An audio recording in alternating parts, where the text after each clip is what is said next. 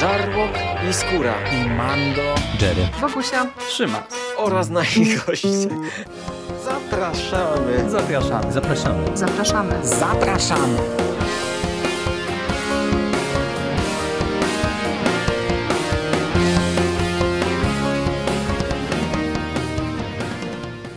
Cześć, z tej strony Michał Rakowicz, czyli Jerry i zapraszam na kolejny odcinek przeglądu komiksowego.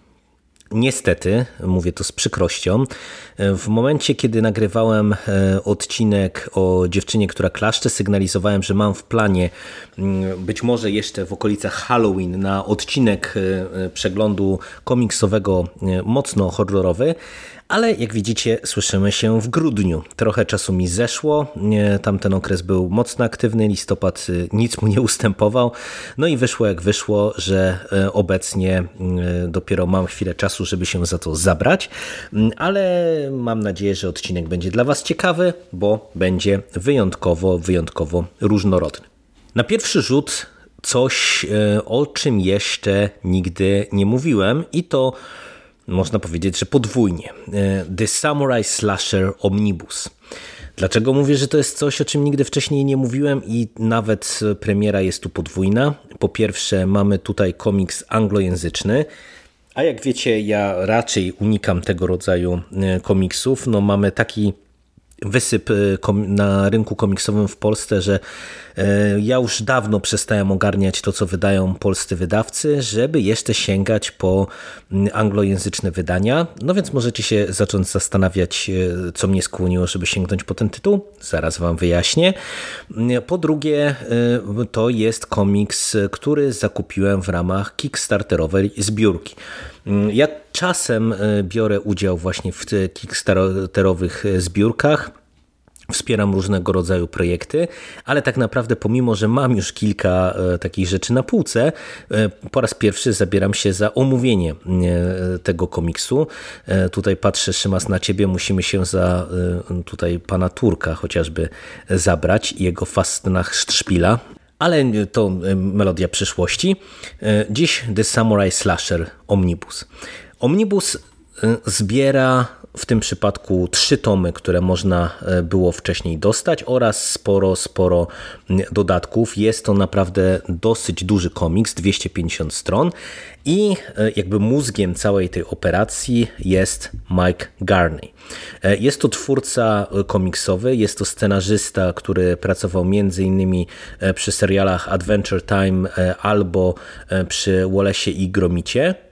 I mówię, że to jest człowiek, który jest mózgiem całej tej e, operacji, dlatego że Mike Garley e, jest scenarzystą e, w zasadzie wszystkich historii, bo tutaj pomimo tego, że mówię, że Omnibus zbiera mm, nam czte, trzy tomy, no to tak naprawdę tych historii jest dużo, dużo, dużo więcej, o czym zaraz powiem szczegółowo.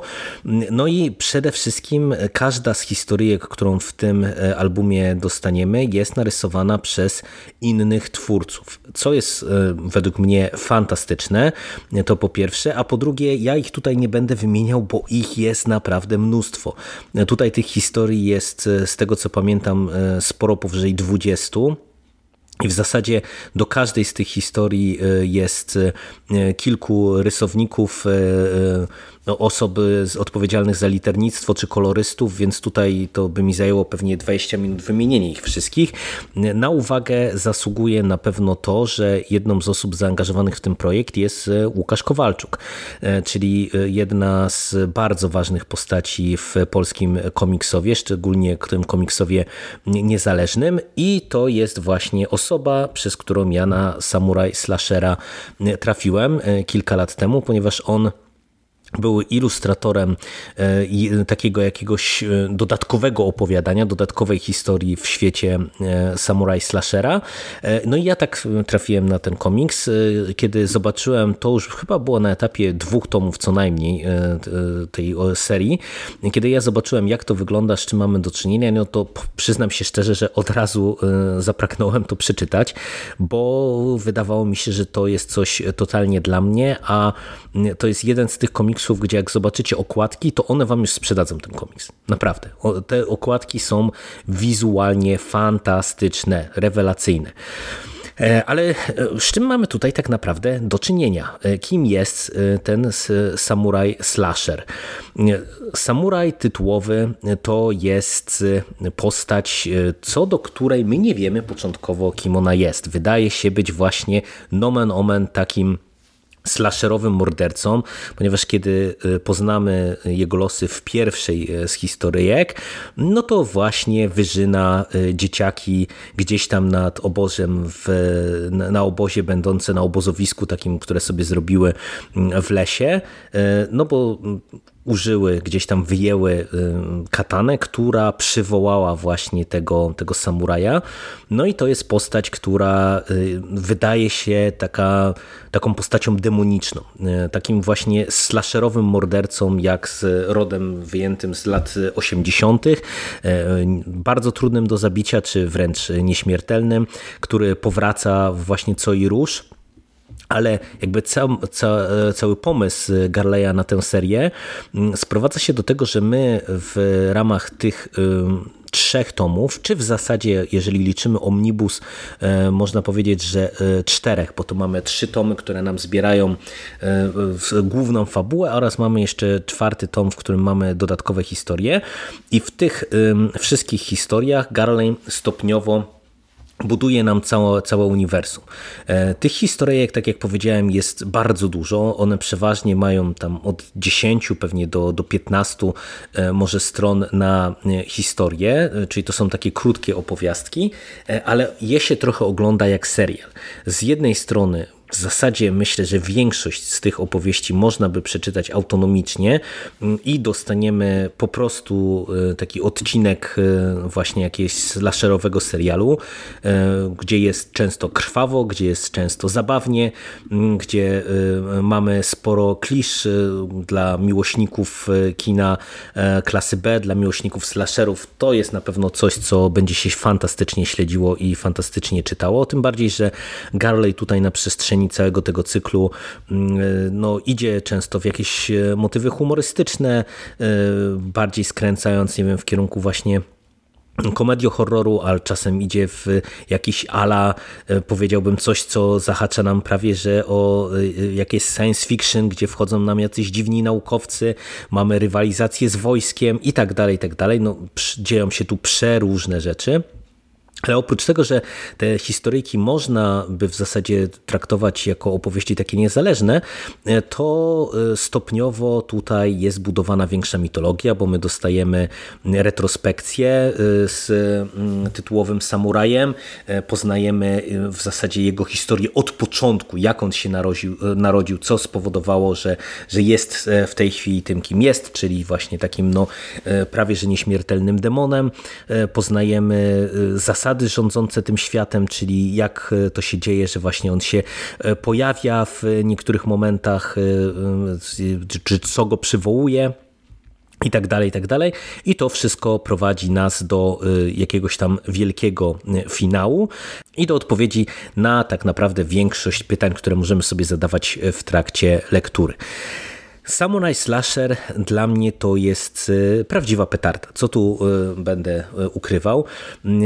Ważne od razu, jeżeli by Was to zainteresowało, ten komiks jest teraz normalnie do kupienia. On był oczywiście w kampanii Kickstarterowej. Ja go kupiłem tylko i wyłącznie w wersji elektronicznej, bo przyznam się szczerze, że Wysyłka z Wielkiej Brytanii trochę mnie zabiła i pomimo tego, że chciałem mieć to postawione na półce, to, to zrezygnowałem, ale generalnie można ten komiks e, cały czas kupić i ja wam go polecam, dlatego że jeżeli lubicie horror, lubicie slashery, lubicie zwariowane opowieści, to naprawdę będziecie bawić się jak przysłowiowe prosie, bo nie dość, że te poszczególne historyjki są naprawdę świetne, jest wiele fantastycznych e, pomysłów tutaj, jak e, mamy, na przykład cały zestaw e, opowieści, jak różne osoby zostają opętane przez różne rzeczy związane z tytułowym samurajem, czyli ktoś wykorzystuje jego maskę, ktoś wykorzystuje jego katanę na przykład, ktoś wykorzystuje jego hełm i tak dalej, i tak dalej. E, I e, no już tutaj to, co się dzieje na przykład, nie wiem, na, dyskoce, na dyskotece czy na koncercie metalowym, to, to ja po prostu zbierałem szczękę z podłogi, bo mówię, jest jest krwawo, jest zabawnie, jest e, naprawdę mocno.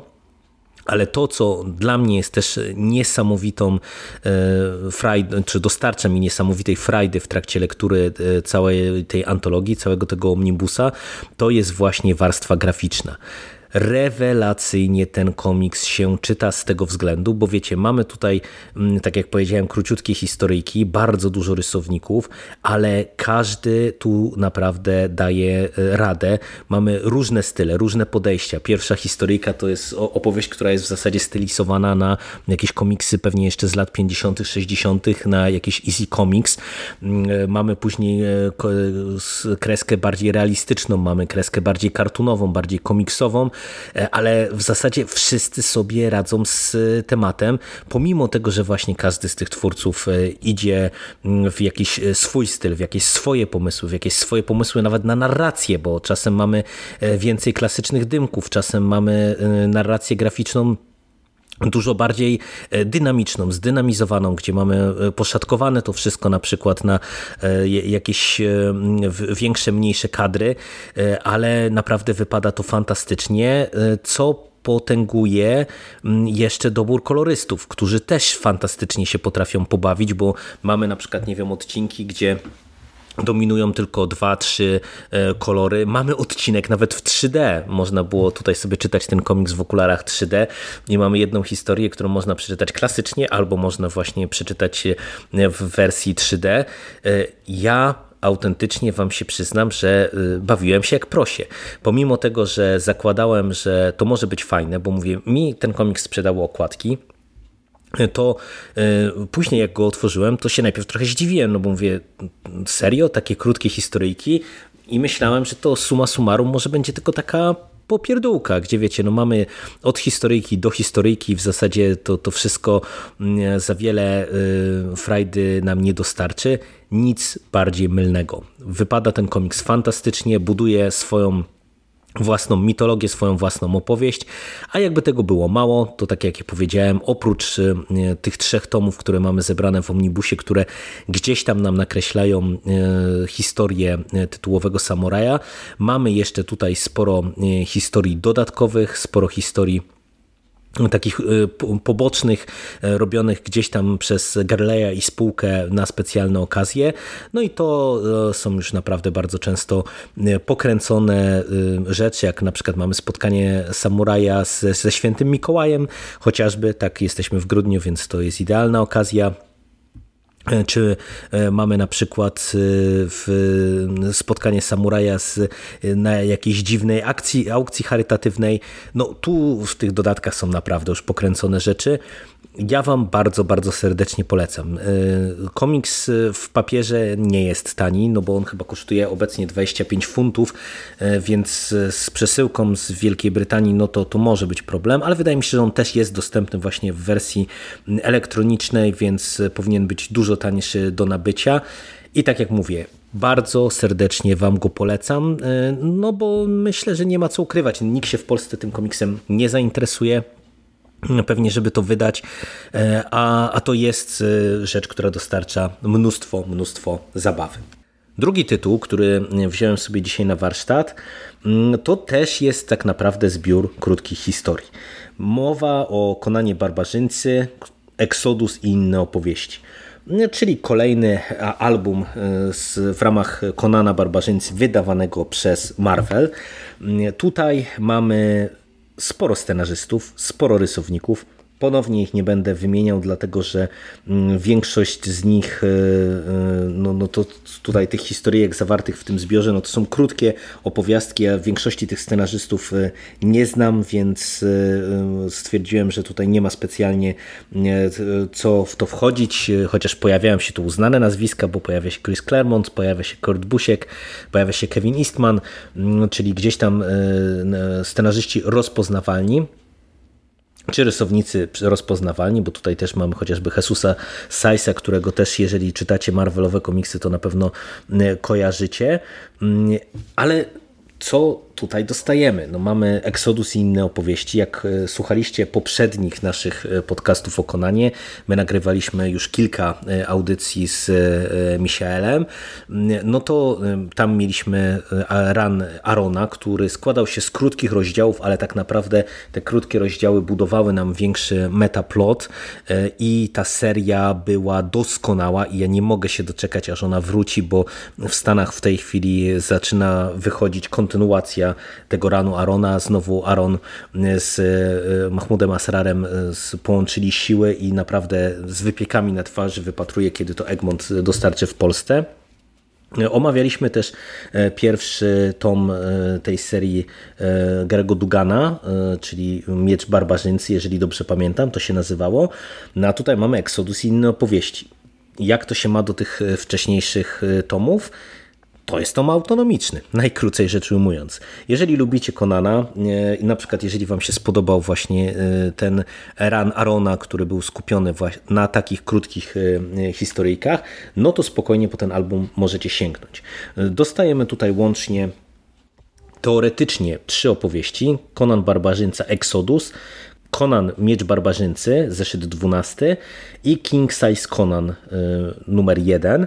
Przy czym y, tutaj to się nie przekłada jeden do jednego na historię, dlatego że Exodus i Miecz Barbarzyńcy to są faktycznie jeden do jednego historie, natomiast ten King Size Conan y, to jest taki pogrubiony zeszyt, w którym dostajemy summa summarum 5 opowieści, krótkich opowieści.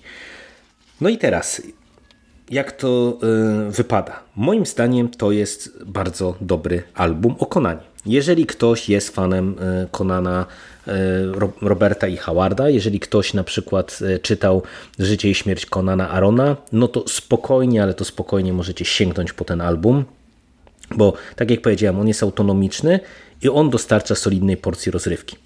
Tutaj naprawdę y, zadbano o różnorodność. Pierwsza historia Exodus y, po pierwsze jest y, fantastycznie narysowana, fantastycznie.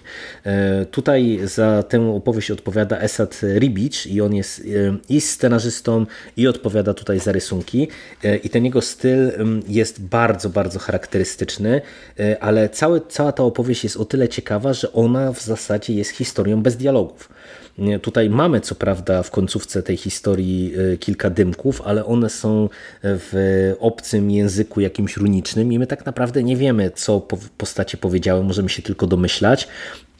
Ale to absolutnie nie wpływa na odbiór, bo e, tutaj twórca e, naprawdę wiedział, jak podejść do niemego komiksu, jak rozpisać to wszystko, jak to rozrysować, aby dostarczyć nam e, ciekawą historię, spójną opowieść i, i naprawdę solidną porcję rozrywki. Miecz Barbarzyńcy Zeszyt 12, tak jak wspomniałem, to jest mm, też y, historia y, cała na, jeden zeszyt rozpisana. Tutaj Conan się spotka z y, tajemniczym dzieckiem, któremu postanowi pomóc no i oczywiście będzie to miało negatywne dla niego konsekwencje, a jakie to e, się przekonacie, jeżeli sięgniecie po ten, e, po ten e, album. No i w tym pogrubionym zeszycie King Size Conan dostajemy pięć opowiastek, tak naprawdę bardzo różnych. To nie jest tak poprowadzone, jak prowadził to Aaron, że nawet jeżeli on skakał po linii czasowej, nawet jeżeli gdzieś tam te historie były z różnych okresów życia Konana, e, z różnych miejsc, e, no to gdzieś tam one budowały jedną większą opowieść. Mm, tutaj mamy po prostu coś na zasadzie zbioru opowiadań, czyli dostajemy pięć oderwanych e, totalnie od siebie historyjek, utrzymanych w różnej stylistyce i wizualnej, i w różnej stylistyce fabularnej, ale ja się Wam przyznam, że to, to wszystko były historyjki ciekawe. E, no, napisać dobrą e, opowieść krótką to czasem jest większa sztuka niż napisać długi komiks, w którym będziemy mieli, wiecie, miejsce na to, żeby się rozwinąć, a tutaj w zasadzie wszystkie te historie do mnie trafiają, bo, bo grają gdzieś tam umiejętnie postacią Konana, mitologią Konana. Tutaj w bardzo fajny sposób są wyciągane pewne rzeczy właśnie nawiązujące do, do Y, historii Howarda, albo właśnie też wcześniejszych twórców komiksowych. czy filmowych. Bardzo, bardzo mi się to podoba i e, w zasadzie, tak jak mówię, to jest tom autonomiczny. Dla fanów Konana warto, polecam wam, jeżeli e, byście się zastanawiali, czy, czy na przykład można sięgnąć tylko po ten tomik, jak najbardziej można. W sumie ja do końca nie wiem, dlaczego to zostało wydane w taki sposób, no, no bo w tym momencie no to jest taka rzecz osobna. Nie mamy te dwie serie, o których wspomniałem wcześniej e, i tutaj taki dodatkowy albumik, ale spoko.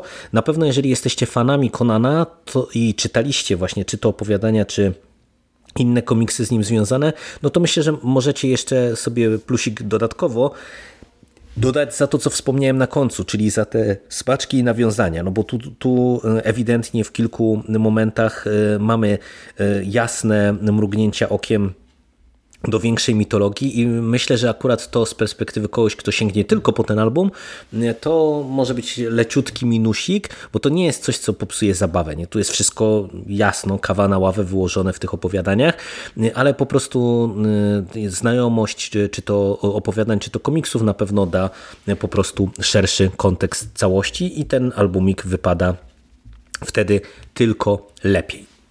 I na koniec króciutko o rodzinie z domu dla lalek. Tak, ja wiem, że w Radiu SK Szymas z Mando omówili ten e, komiks dosyć dogłębnie, e, ale no to już było jakiś czas temu. Ja dopiero niedawno za ten komiks się zabrałem, no i stwierdziłem, że to będzie dobry motyw, żeby omówić go na Halloween, tak, nawiązuję do tego, co powiedziałem na początku tej audycji, no ale stwierdziłem, że i tak chciałbym o nim opowiedzieć, dlatego, że tak jak chłopacy się wypowiadali o tym tytule pozytywnie, tak ja w ostatnim czasie trochę przy okazji jakby końca tej pierwszej fali Hill House Comics w Polsce poczytałem sobie recenzji komiksów spod tego szyldu w polskich internetach i mam wrażenie, że ta rodzinka z domku dla lalek raczej spotkała się z dosyć negatywnym odbiorem, czego ja nie pojmuję bo moim zdaniem to jest kapitalny komiks. O twórcach nie będę nic mówił, to odsyłam naprawdę Was do, do podcastu chłopaków. Tam e, oni to rozbierają na części pierwsze. Dlaczego ten komiks do mnie tak mocno trafił? Carey dał się poznać tutaj jako scenarzysta, który wie, jak opowiedzieć ciekawą historię. Bo nie będę ukrywał, że to jest jeden z tych tytułów, który moim zdaniem wymaga od e, czytelnika e, trochę cierpliwości, dlatego że sposób, y, w jaki Carey opowiada całą historię, skacząc pomiędzy retrospekcjami, pomiędzy różnymi postaciami, y, wraz będąc przy danej postaci gdzieś tam w przeszłości, teraz znów będąc przy innej postaci w teraźniejszości, y, mieszając to, co się dzieje w domku dla lalek z tym, co się dzieje w, też w naszym świecie rzeczywistym, to początkowo e, powoduje, że można się w tym nieco e, zagubić, e, ale tak jak mówię, jeżeli czytelnik da szansę temu tytułowi, jakby nie zrazi się tym, że właśnie ten pierwszy zeszyt jest dosyć mocno enigmatyczny. Tak naprawdę on rzuca tylko i wyłącznie pewne haczyki i wątki, które będą później rozwijane konsekwentnie przez całą, całą opowieść, no to dostaniemy y, naprawdę moim zdaniem jedną z fajniejszych y, stricte horrorowych y, historii, jakie ja w komiksowie widziałem w ostatnich latach. Ta historia moim zdaniem sprawdza się tak dobrze na dwóch poziomach. Po pierwsze, bo to jest opowieść obyczajowa, ale nietuzinkowa. No ona się zaczyna już szokująco, i w absolutnie nie taki sposób, jakbyśmy się tego spodziewali. I e, tak po prawdzie, no to jest to konsekwentnie rozwijane, bo tutaj ten wątek rodzinny e, tak e, ma znaczenie przez lata. Przez lata my postaci poznajemy niektóre w momencie, kiedy one są dzieciakami, i e, idziemy e, aż do momentu, kiedy one e, później mają swoje dzieci, więc tutaj zostajemy z nimi przez naprawdę długi, długi okres czasu, ale Carey naprawdę umiejętnie to wszystko rozgrywa. Ja ani przez moment nie traciłem zainteresowania, ani przez moment nie czułem się zagubiony, tylko właśnie potrafił mnie zaangażować w losy tych postaci. Losy mówię nietuzinkowe, no bo to nie jest jakby historia taka, której się po, po, na pierwszy rzut oka można było spodziewać. Te postaci podejmują często decyzje, które no, nie do końca są dla nas jasne początkowo, są zrozumiałe, są powiedziałbym też dobre w takim sensie e, moralności. E, I to jest ciekawe, no bo to jest po prostu rzecz nietuzinkowa. No jednak e, mam wrażenie, że dominuje w narracjach e, także tych horrorowych coś takiego, że albo mamy historię skupioną na bohaterach, którzy no nawet jeżeli im się zdarzy upaść, no to są tymi stuprocentowo pozytywnymi postaciami, albo mamy jakichś antybohaterów, czy wręcz postaci negatywne i to z ich perspektywy poznajemy opowieść. Tutaj jest to e, prowadzone inaczej i, i, w zasadzie można odnieść wrażenie, że tutaj w wielu, wielu momentach e, dominuje wręcz skala e, szarości. Ale e, sama, sam ten wątek obyczajowy to jedno, ale moim zdaniem ta historia także na tym poziomie horrorowym e, wypada fantastycznie. E, wiecie, ten motyw w domku dla lalek to nie jest coś, co w horrorze byśmy widzieli po raz pierwszy. Ba, ja bym nawet powiedział, że to jest taki dosyć zgrany motyw. To widzieliśmy i w filmach, i w książkach powielokroć wykorzystywane. Creepshow miał e, niedawno przecież odcinek e, na ten temat chociażby. E, Domek dla lalek miał istotną rolę w Hereditary, w dziedzictwie i to są tylko, wiecie, takie przykłady naprawdę z ostatnich lat, więc, więc samo to nie jest niczym nowym, ale to, jak my tutaj poznajemy historię stojącą za domkiem dla lalek, czym jest e, ten właśnie tytułowy domek dla lalek, kim jest rodzina, która w nim mieszka, jakie mają intencje i tak dalej, tak dalej, to zrobiło na mnie bardzo, bardzo duże wrażenie. E, tym bardziej, że całościowo to jest po prostu mega interesująca historia, bo my y, tutaj dostajemy suma summarum horror, obyczaj, może trochę science fiction, y, może trochę mm, jakichś takich wątków, które mi się kojarzyły z jakimś Danikenem, bo wchodzą tutaj y, na arenę też jakieś pierwotne siły czy pierwotne bóstwa. No naprawdę jest to nietuzinkowa historia i tak jak mówię, Odsyłam do podcastu chłopaków.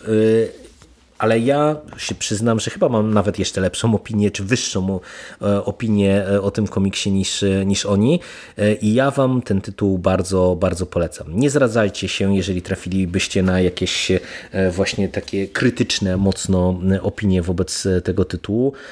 Moim zdaniem to jest naprawdę rzecz na swój sposób unikatowa i bardzo dobra. Ja autentycznie chciałbym więcej tego rodzaju historii, no i mam nadzieję, tak jak zresztą też chłopacy o tym wspominali, że my tych e, komiksów spod szyldu Hill House Comics jeszcze trochę e, będziemy dostawać, że tak naprawdę po tej pierwszej fali, e, no i pomimo tej ciszy, która obecnie jest, no to właśnie takie nietuzinkowe opowieści tutaj nam Hill z, ze swoimi współscenarzystami osobami zaangażowanymi w projekt będą dostarczyć.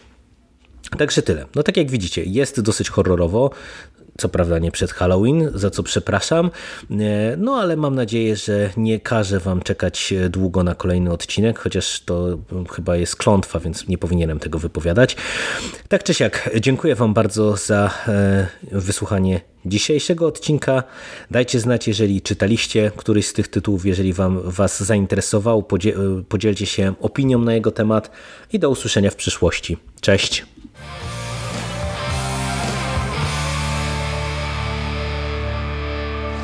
Finished? That's it, man. Game over, man. It's game over. What the fuck are we gonna do now? What are we gonna do? It's over. Nothing is over! Nothing! You just don't turn it off!